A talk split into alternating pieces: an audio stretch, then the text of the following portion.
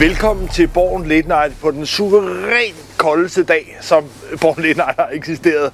Og vi står her foran et øh, jo delvis lukket, nedlukket Christiansborg, men jo også et tidspunkt, hvor der begynder så småt med meget små skridt at ske en genåbning. I går der kom de små børn i skole, og det har jo selvfølgelig skabt en debat om, hvornår er det næste etape, hvem ellers kan få åbnet op.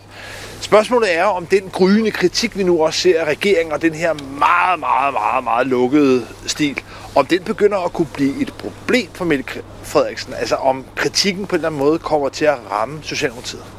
Det er hun jo selv herover et langt stykke hen ad vejen, fordi uh, hun kan jo lukke op. Øh, det er jo, vi ved jo, at det jo ofte er hende, der træffer beslutninger, og ikke så meget øh, sundhedsmyndighederne. Men jeg har også et indtryk af, at hun lytter meget til, hvad sundhedsmyndighederne siger, øh, og, og, også klog og skade, kan man sige. At, øh, som det, jeg tror, man skal tage pejling af, det er, hvor, hvad, hvad siger de forskellige kloge mennesker inden for det her biologiske felt? Og når tilpas mange af dem siger, at den der øh, britiske øh, mutant, den, øh, den er ikke så stor, så kan det være, at der sker noget. Men langsigtet, nu har vi snart, nu nærmer vi jo snart årsdagen for, at det her regime har, har, har eksisteret. Og, øh, og man kan jo ikke vide, at når vi kommer igennem det her, og det håber vi jo alle sammen på, og det sker snart, at, at der er en, en sådan Mette Frederiksen fatik. Mm. Øh, altså træthed over at leve under en øh, statsminister, der er kompetent, bevares, håndfast, myndigt, men øh, for, for nogen er det måske også ved at være et, øh, et kan hun blive et, skal man sige, øh, genstand for en træthed i befolkningen, øh, så man siger, ej, nu, det er fint med det, du fik os igennem, men nu vil vi prøve noget andet. Altså, man kan jo sammenligne med, det er set før, øh, en Winston Churchill, øh, stor statsmand, der fik Storbritannien igennem øh, 2. verdenskrig, og lige så snart at krigen var vundet, så skiftede de ham jo ellers ud med, med Labour, Labours Clement Attlee.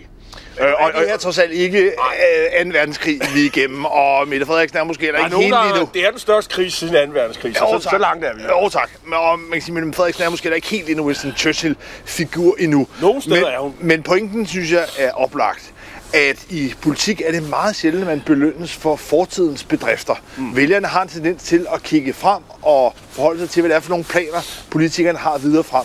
Så jeg køber sådan præmissen om, at der kan komme et tidspunkt, når regnskabet skal gøres op, friheden vender tilbage, hvor Mette Frederiksen ikke nødvendigvis vil blive belønnet. Men man bliver nødt til at konstatere, at lige nu, der har hun altså stadigvæk et meget, meget bredt flertal bag sig. Der er i målingerne øh, op mod 70 procent, altså væsentligt over to tredjedel af vælgerne, som støtter en meget restriktiv nedlukning. Så selvom folk begynder at blive utilfredse, selvom der er mange, der gerne vil have deres børn øh, kommer i skole, forsøgerne åbner, hvad vi jeg, så er det altså ikke noget, der ligesom er et folkeligt pres på regeringen. Men der er jo også på et eller andet tidspunkt, så, så, så, så vil man jo sige, at øh, nu vil man gerne have de her frihedens vinde. Er det så hende, der skal stå i spidsen for det, der skal administrere det? Jeg kan også godt læse meningsmålinger, og der siger, at Mette Frederiksen eget parti jo er, øh, ligger på en 2-33 procent. Øh, der er opbakning i rød blok.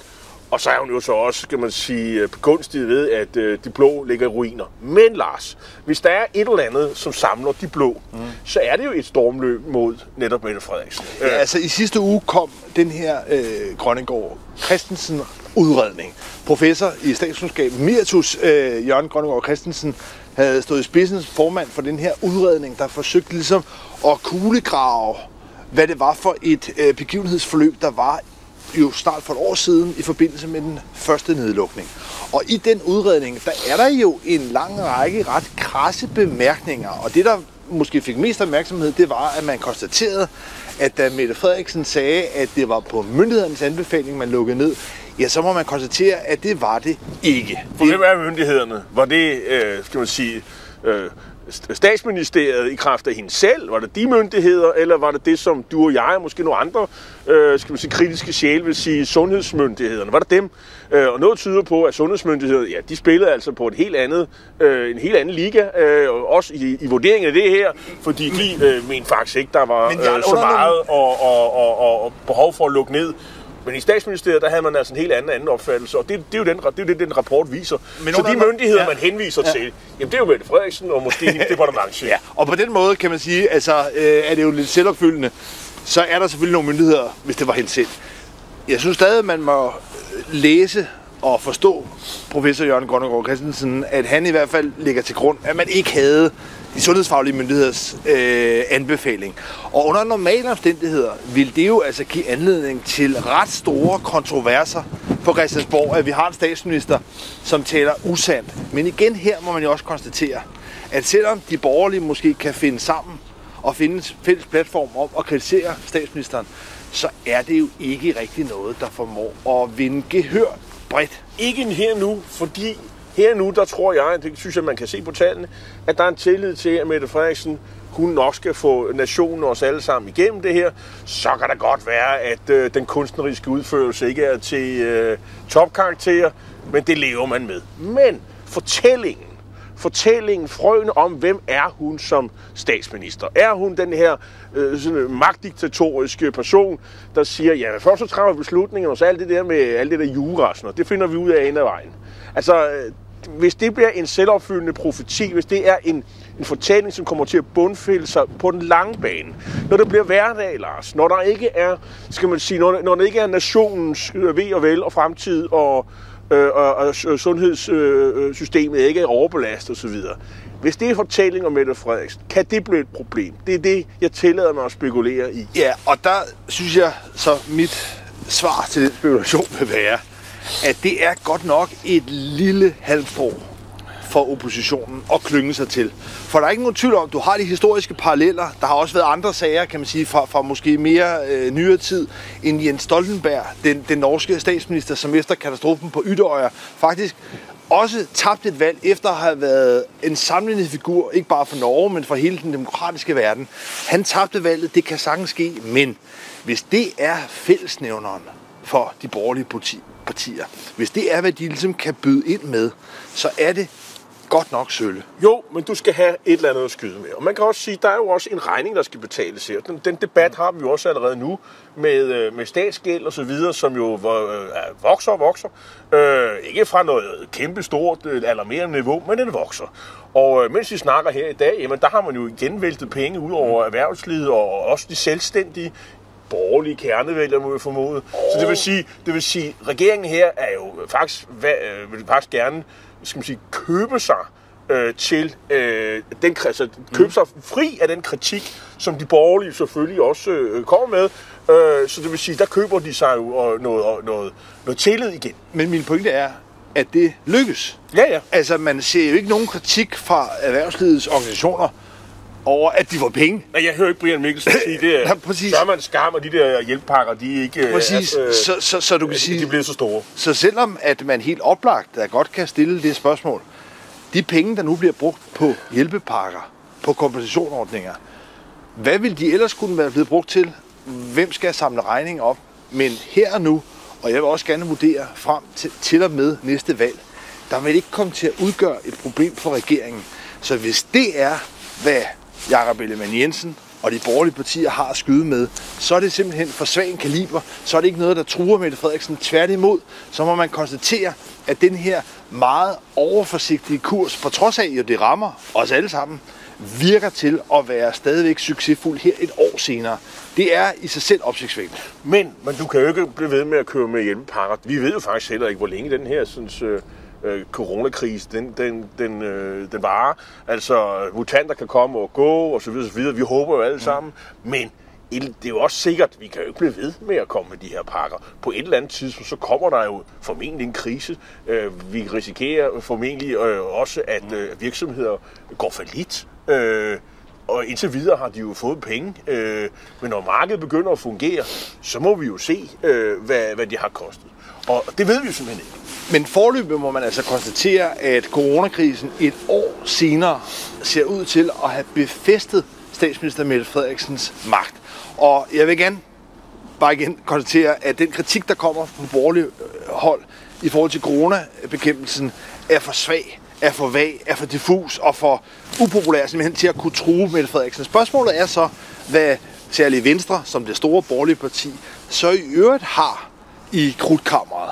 Og der forsøgte Jakob Ellemann jo her i den forgangne uge at relancere udlændingepolitikken. Hvor ja. meget slag er der i det? Ja, man kan sige, det er jo... øh, Allerede nu, så diskuterer man jo, at man skal have revurderet den her mulighed for, og hvor, hvor let, eller hvor svært nok snarere, øh, øh, skal det være for at kunne blive dansk statsborger. Der har man jo budt ind øh, med alle mulige øh, ting, og man har også øh, relanceret, eller man har også lanceret sådan en, en, en, plan for, for stram udlændingepolitik, og vi, de har jo lige fået, øh, skal man sige, fået værfet Inger Støjberg ud af døren. Hun gik godt nok selv og meldte sig ud, men, men forløbet har vi jo øh, også behandlet her. Øh, og, øh, og den anklage, hun jo har, ligesom har rejst med, det er jo, at øh, Jacob Ellemann og Venstre er blevet sådan et radikale Venstre light, hvor de er sådan blevet sådan nogle øh, venlige boer nærmest, og, øh, og flygtningevenner. Og det synes jeg ikke, man kan se af det her udspil. Tværtimod. Absolut ikke. Der er ikke nogen tvivl om, at det, der ligesom også var det veltarmede signal fra Jacob Ellemann Jensen, det var, at den stramme udlændingepolitik står fast, uafhængig af Inger Støjberg, så ruller man videre med det her.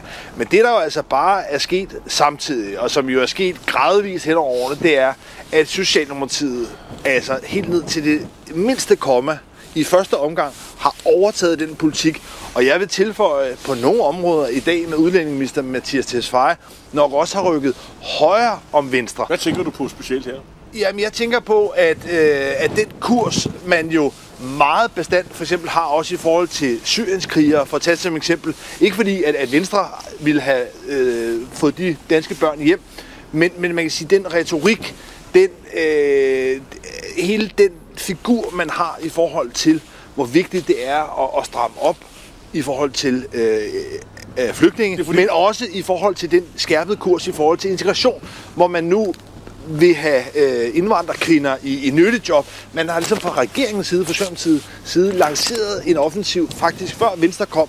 Så når Jakob Ellemann nu vil have lavet nogle stramme tiltag, så er, sparker han jo en umdør ind. Forstået på den måde, at der står Mathias Tesfaye og Mette Frederiksen jo allerede. Ja, og man kan sige, det er også meget, vi er over i sådan den symbolpolitiske banehalvdel, fordi øh, hvis man skal have sådan en samtale for at blive dansker og sådan nogle ting, jeg ved ikke, hvor meget det sådan betyder Som noget, men Venstre som et af, et af de her forslag, altså øh, i forvejen beskylder Venstre jo for, for regeringen jo for at have, øh, hvad skal man sige, øh, øh, givet efter i forhold til radikale krav, og det er jo specielt de her ydelser, man kan få, øh, når man øh, ikke er, øh, når man er flygtning og så videre. Der mener de jo, at, at her har man regeringen givet. Så det er i hvert fald det, de rejser rundt med. At her skulle man fremstå som, øh, med, som slapper. Øh, og det, om det er tilfældet, ja, det er jo selvfølgelig en, øh, det er lidt afhængigt af, hvem man, man, man taler om. Man kan sige, det der, jamen, som jeg ser, hvor de er mest offensiv regering, regeringen, det er det her med, om man kan sende afviste asylansøgere til et eller andet sted langt væk, helst nede på varmen. Øh, Ja, altså, et, eller, et eller andet endnu ikke defineret afrikansk, Ja. nordafrikansk land, eller hvor i ørkensandet, hvor man kan bygge en lejr, og, øh, og det er ikke så ikke sket endnu. Men Nej. øh, Mathias Tesfaye, han hævder, at det er lige om hjørnet. Det kommer på et eller andet Men det er klart, altså hvis det skulle lykkes, det tvivler jeg altså meget stærkt på, kommer til at ske. Men det er sådan en luftkastel, i hvert fald ørkenspejling, om man vil, som Mathias Tesfaye rejser rundt med. Og det er klart, at det vil være et område, hvor man for alvor vil kunne rykke højre og venstre. Også fordi det har de borgerlige øh, ikke engang Inger Støjberg kunne levere. Og, øh, og det er jo det, som øh, synes jeg, Men- den, men jeg- den nationalkonservative højrefløj jo, jo, jo, jo mener, at øh, det er det, man skal. Jeg må indrømme, at også på det her område er det for lidt. Om ikke for sent, så i hvert fald for svagt. Fordi for det første har corona taget opmærksomheden. Den økonomiske krise, som først begynder for alvor at gnave nu, vil også stjæle opmærksomheden. Sundhedssektoren. Der er en masse, masse andre politiske dagsordner, som simpelthen optager sindene mere. Så udlændingedagsordenen er for det første ikke længere noget, der er optager, og for det noget- andet, men for det andet, så er det heller ikke noget, der for alvor skiller. Der er ikke forskel på, hvad Venstre og Socialdemokratiet mener her. Og derfor er det ikke noget, der kan skabe et grundlag for, at Jakob Ellemann Jensen og Venstre skulle kunne udfordre regeringen på nogen måde. Det, det, som jeg siger skælet, det er jo mellem de partier, som siger, at alt kan lade sig gøre, og hvis grundlov og, og, og konventioner står i vejen, så væk med det. Altså, de partier findes jo. Øh, man kan diskutere, hvor skillelinjen går, men de er der. Og på, den, og på den ene side, der vil jeg sige, der står Dansk Folkeparti og Nye Borgerlige. Så har du nogle gange de konservative. De står nok lidt på grænsen, vil jeg sige. Og så har du Venstre. Og Venstre er et parti, som siger, det vi siger, det skal vi kunne levere, hvis vi en dag fik regeringsmagten. Og så har du også Socialdemokratiet, som siger, det vi siger, det skal vi levere. Når de siger et eller andet, så skal de jo kunne levere det. De har, de har jo flertallet på plads. Det er jo, de, kan, de, de kan jo køre alting igennem med de borgerlige. De behøver jo ikke tage hensyn til deres eget parlamentariske grundlag. Så det vil sige, når, man, når Venstre siger noget, så skal det være et eller andet, der, der er inden for hvad skal man sige, lovgivnings øh, Jo, men muligheder. ja, det kræver, at det er nogle emner, der er i stand til at flytte vælgere og mobilisere folk. Altså den her diskussion om, hvem der er de mest stramme, og hvem der vil overskride flest konventioner, det minder mig altså lidt om den diskussion, der var på venstrefløjen tilbage i 70'erne, hvor der var Men sådan Lars, en, en, en det er meget... det eneste, der optager sindene i, i, i, i, i, i, i hvert fald det er da- dele af Blå Blok. Men det er da en taberposition at sidde og diskutere Jamen, nogle ting. mindre, ja, det ved jeg ikke, om det er en terrorposition. Hvis der- det, er hvis det ikke noget- hvis det er jo det Dansk Folkeparti og Nye Borgerlige slår som konstant. Jo, men de det, har jo ikke særlig mange vælgere det er, jo, det er jo det, de angriber Jakob Ellemann Jensen for at være. Altså, de, Jo, vil, jo. de vil ikke støtte ham, Inger Støjberg vil ikke støtte ham som statsministerkandidat, fordi at det er det her spørgsmål, der er det helt afgørende, og de mener ikke, han er skarp nok på det. Men hvis de borgerlige synker ned i det hul, det vil være at diskutere nuancer af stramninger af udlændingepolitik. Ja,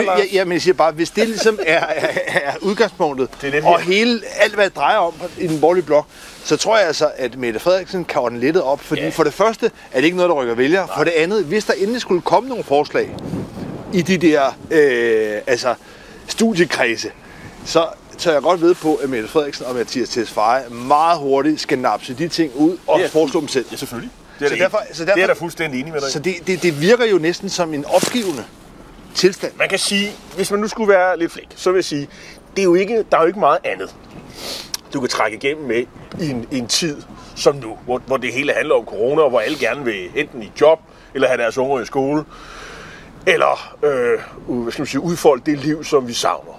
Altså, det er det, vi alle sammen går og venter på, og så i øvrigt, hvornår kommer de der forbandede vacciner, så vi kan komme videre. ikke? Det, det er jo det, der optager scenen, og så er selvfølgelig udlændingedebatten, det er jo en debat, der hele tiden er strøm til, og den lever hele tiden. Jamen, er- Og er der og det? Det er det, hvad det er spørgsmål- Jamen altså, hvorfor altså- har vi Pernille Vermund? Hvor stormer hun frem? Hvorfor øh, har vi Dansk Folkeparti? Det er jo partier, der lever den De, dagsorden. de har jo til sammen altså en, cirka 15 procent af vælgerne. Hvorfor, det er ikke, det er hvorfor ikke- det er tror du, Venstre afgørende. pludselig kommer ræsende med et udlændingeudspil? Jamen, de har Altså, er- 12 procent af vælgerne. Nej, men, men det er det, man bare bliver nødt til at summe sammen. Det her er, at de partier i den her tid, som slår mest på udlændingepolitikken, jamen de kan jo ikke samle nok stemmer. Det svarer til, hvis du tager Venstre, Dansk Folkeparti og Nye Borgerlige til sammen, har jo ikke mere end hvad Venstre fik ved sidste valg. Okay, så lad os tale om noget, som øh, øh, dem skal man sige, nu, nu skriver du for information, og, det, og, nu, og, og som siger, noget, der interesserer røde vælgere, nemlig klimaet, Lars. Ja. Der må der ske noget på klimaet snart, hva'? Her Ja. i sidste uge, der, der kom jo der kom der, Der- der landbrugsudspil fra regeringen. Nej, det gjorde der ikke. Hvorfor gjorde der ikke det? Det gjorde der ikke, fordi regeringen, Socialdemokratiet, er meget nervøse for at lægge sig ud med landbruget. Og det er der flere forskellige årsager til. Den første og sådan mest øh, nærliggende er måske, at man efter hele minkskandalen er en lille smule nervøs for, både hvad det kan komme til at koste, men også og i hele taget at få hisset sindene op. Men der ligger også den lidt dybere diskussion i det, at hele den grønne klimadagsorden er altså ikke noget, der er groet i Socialdemokratiets have. Det er noget, oh. de er blevet presset til under forhandlingerne om øh, regeringens tilblivelse, altså ved De er mere røde grønne, er det det, det må man sige, det er det, Mette Frederiksen også selv øh, erkender. Og det gør, at det er noget, som støttepartierne altså skal gennemtvinge. Og der må man konstatere, at enhedslisten, SF og Radikale, er altså påfaldende passive over for regeringen. Altså, og noget af det kan skyldes en Morten Østergaard, som jo nu er væk. Han forsvandt på grund af MeToo. Han har forsøgt jo, i hvert fald i to omgange, at true med et valg. Hvis regeringen ikke begyndte at levere på klimaet, så vil der komme valg. Men han er væk nu. Og Han sprang op som en løve og faldt ned som et lam, og så forsvandt han pludselig i MeToo. Øh, Præcis. Og, og den nye leder, Sofie Carsten Nielsen, ja, hun har jo nok klogeligt valgt at og skifte og hun strategi blevet, lidt. Og hun er blevet leder for et meget mindre parti. Hun er blevet mindre, i hvert fald i, i målingerne. Og hun har nok klogeligt valgt ikke længere at true med øh, valgudskrivelse. Men det betyder altså, at presset på den grønne front er blevet væsentligt mindre. Og det udnytter regeringen til så at dæmpe temperaturen, og det er jo kan man sige med koldt, men, men altså i det hele taget ved at undgå de konflikter, som en reel klimaomstilling vil afføde. Men der er også en anden forklaring, og det er jo, at øh, der er rigtig mange mennesker, der har en, en, skal sige, en mening om det her. Og, øh, og landbruget har hele tiden stået som dem, man ligesom, den der fede kald, der skulle slagtes på en eller anden led, det var dem, der skulle virkelig bidrage. Og, øh, og der er de her lavbundsjord, de skulle være meget sådan, øh, afgive en hulsbunke CO2, så hvis man nu kunne få købt nogle af de der øh, øh, jorder ud af bønderne selvfølgelig, så kunne man komme hurtigt videre. Øh, men hvad skal grisen koste? Hvad, hvad koster sådan noget? Ja, det, er ikke, det er ikke til at vide, og i øvrigt, hvem er der skal betale? Det skal du og jeg. Og, øh, og i, i øjeblikket bruger man jo mange penge på, skal man sige, øh, betale mm. minkavler. Øh, sidst jeg tjekkede, så var det noget med 19 milliarder kroner. Og det er sådan en 5-6.000 kroner, har jeg efterhånden regnet ud til alle dem, der har går på arbejde og skal betale til minkavler. Mm. Så det vil sige, man kan jo ikke bare komme og ekspropriere jorden, som nogen forestiller sig og siger, se en fin jord, jeg har her. Øh, her, her har du nogle småslander, og så må du jo ikke dyrke jorden, som du i øvrigt får penge for i øjeblikket, eller måske ligger brak på grund af EU-midler. En meget kompliceret ting. Så det vil sige, retorisk har det været meget nemt at sige, I skal ikke dyrke noget, I skal aflevere det der jord, vi bare frilægger øh, i virkeligheden et meget mere kompliceret spil. Ikke desto mindre er meget af det her jo en bunden opgave, og problemet for regeringen vil være, at man har ligesom populært sagt, at der er tre B'er, som man skal fokusere på. Det er boliger, og det er biler, og det er bønder. Og da man ikke har fået gjort noget, der for 11 år batter med boliger, og man også endte med en aftale, der var meget begrænset, når det, det kom til biler. Og det var dyrt. Ja, den endnu ikke være dyr, fordi den har ikke så stor effekt. Øh, mere eller mindre vil det kun være de elbiler, der alligevel bliver købt, der kommer. Men da man ikke fik gjort noget ved boliger og biler, ja, så er det altså bønderne, der skal holde for. Og det er klart, at det skaber jo en stor konflikt. Problemet for regeringen er altså, at det er noget, man skubber foran sig. Og der har vi altså lært Mette Frederiksen og Sørensen godt nok til at vide, at der vil man meget gerne skubbe det hen på den næste side af næste valg. Så derfor vil man forsøge ligesom at øh, fedtspille den. Men kan man det? Ja. Om næste valg, det vil sige, du regner med, der kommer valg til til efteråret, eller Nej, men jeg konstaterer, at øh, enhedslisten, SF og Radikale ser ud til at acceptere den her trænering. Kan de det? Kan de det? Men Kan de, kan de virkelig køre et halvt år, hvor der ikke sker noget som helst på den her front? Jamen altså, indtil videre er der jo gået lang tid, og man må jo konstatere, at de hver især har forskellige prioriteter. De har været enormt lojale i forhold til Mette Frederiksen. Er jo man må sige, det er på mange måder en meget mere pragmatisk og disciplineret øh, øh, hvad skal man sige, parlamentarisk grundlag, som den her statsminister har, sammenlignet med den forrige. Der er næsten ikke nogen sammenligning. Nej, og man kan jo måske i virkeligheden forklare øh, den magtfulde position, statsminister Mette Frederiksen har, selvfølgelig med hendes egne øh, bedrifter og med corona osv., men netop den her faktor med støttepartiernes meget disciplineret og lojal adfærd, er en meget afgørende forudsætning for, at det i virkeligheden går så gelinde for Mette Frederiksen. Nu skal det ikke være så hardcore på politisk det hele. Vi skal også have lidt sjov, Lars. Fordi øh, her i dag, der læste jeg i politikken noget, som jeg havde, havde forsvoret. Øh, nu kommer de og henter os. Øh, det, det er, at, øh, at Jens Rode, kan du huske ham? En gang var han venstremand, og så blev han radikal, og så blev han løsgænger. Nu læste jeg, Gud hjælpe mig, at han flytter med kristendemokraterne. Det var ham, der meldte sig ud af folkekirken, fordi at øh, de prædikede her, der var en præst, der prædikede over i, øh, i Slottskirken her en dag, og det brød han sig ikke om, og så meldte han sig ud af, af folkekirken. Øh, og som i øvrigt også, han er i øvrigt også altså helt udtalt uh, abortmodstander. Og lad mig bare lige minde om, at Christian Folkeparti, som det hed dengang, da det kom ind i Folketinget i 1973 ved årskadsvalget, der var det jo i høj grad modstand mod den frie abort, så var det en mobiliseringssag, de havde. Jeg tror der er stadig, det er en mærkesag, men de kan, men de kan jo ikke lide, at man, man stiller det spørgsmål. Altså, fordi hvad, hvad er kristen, kristendemokraternes eksistensberettigelse? Altså, jeg, jeg vil sige, det er der kampen mod fri abort, Hvilket er jo en, en, en, det er jo, altså, det er jo et synspunkt, man kan have at rejse med. Der er jo ikke så stor opbakning til det. Men, men hvad, skulle, hvad, er der, hvad er der ellers? Men det er altså, i hvert fald næppe det, som øh, Jens Rode, hvis han hopper over til kristendemokraterne. Det har han sagt. Men hvad skal han så? Det Han skal jo først og fremmest have et parti, en platform, som har en reel mulighed for at komme i Folketinget. Ved sidste folketingsvalg, sidste forrige sommer var det, der fik kristendemokraterne alligevel 1,7 procent af stemmerne. De var faktisk altså de var igen, igen, igen, igen tæt ved at komme i Folketinget. Og jeg tror nu, kombinationen af altså Isabella Arn og Jens Rode ville kunne bringe partiet, men det er klart, det er... Synes du, det er troværdigt? Mærkeligt. Altså, Synes du, det er troværdigt match? Altså, jeg ved ikke, om man kan tillade sig i forhold til kristendemokraterne at sige, at det er nogle mærkelige øh, sengefælder. Men det er i hvert fald et meget, meget mærkeligt øh, mix, og jo noget, nu har vi været igennem et forløb, hvor der er flere og flere, der springer ud som løsgængere og en rodløshed. Jeg må indrømme, at det vil være undergravende for tilliden, både til kristendemokraterne, men også til Jens Rode, og i det hele taget måske til politikerne, hvis man så kynisk og så opportunistisk bare forsøger ligesom at binde sig sammen i et eller andet projekt, der skulle kunne klare spærregrænsen. Jeg tror ikke på det. Jeg tror ikke på det. I hvert fald vil det være øh, absurd, men vi må nok konstatere, at Jens Rode bliver hverken den sidste løsgænger eller den sidste partihopper. Og nu har vi stået frosset herude for jer derhjemme i varmen. Tak ja. fordi I så med. Øh, vi håber, I ser med næste gang her i, øh, i Borgen Late her fra den kolde, kolde Rigsdagsgård. Tak for nu.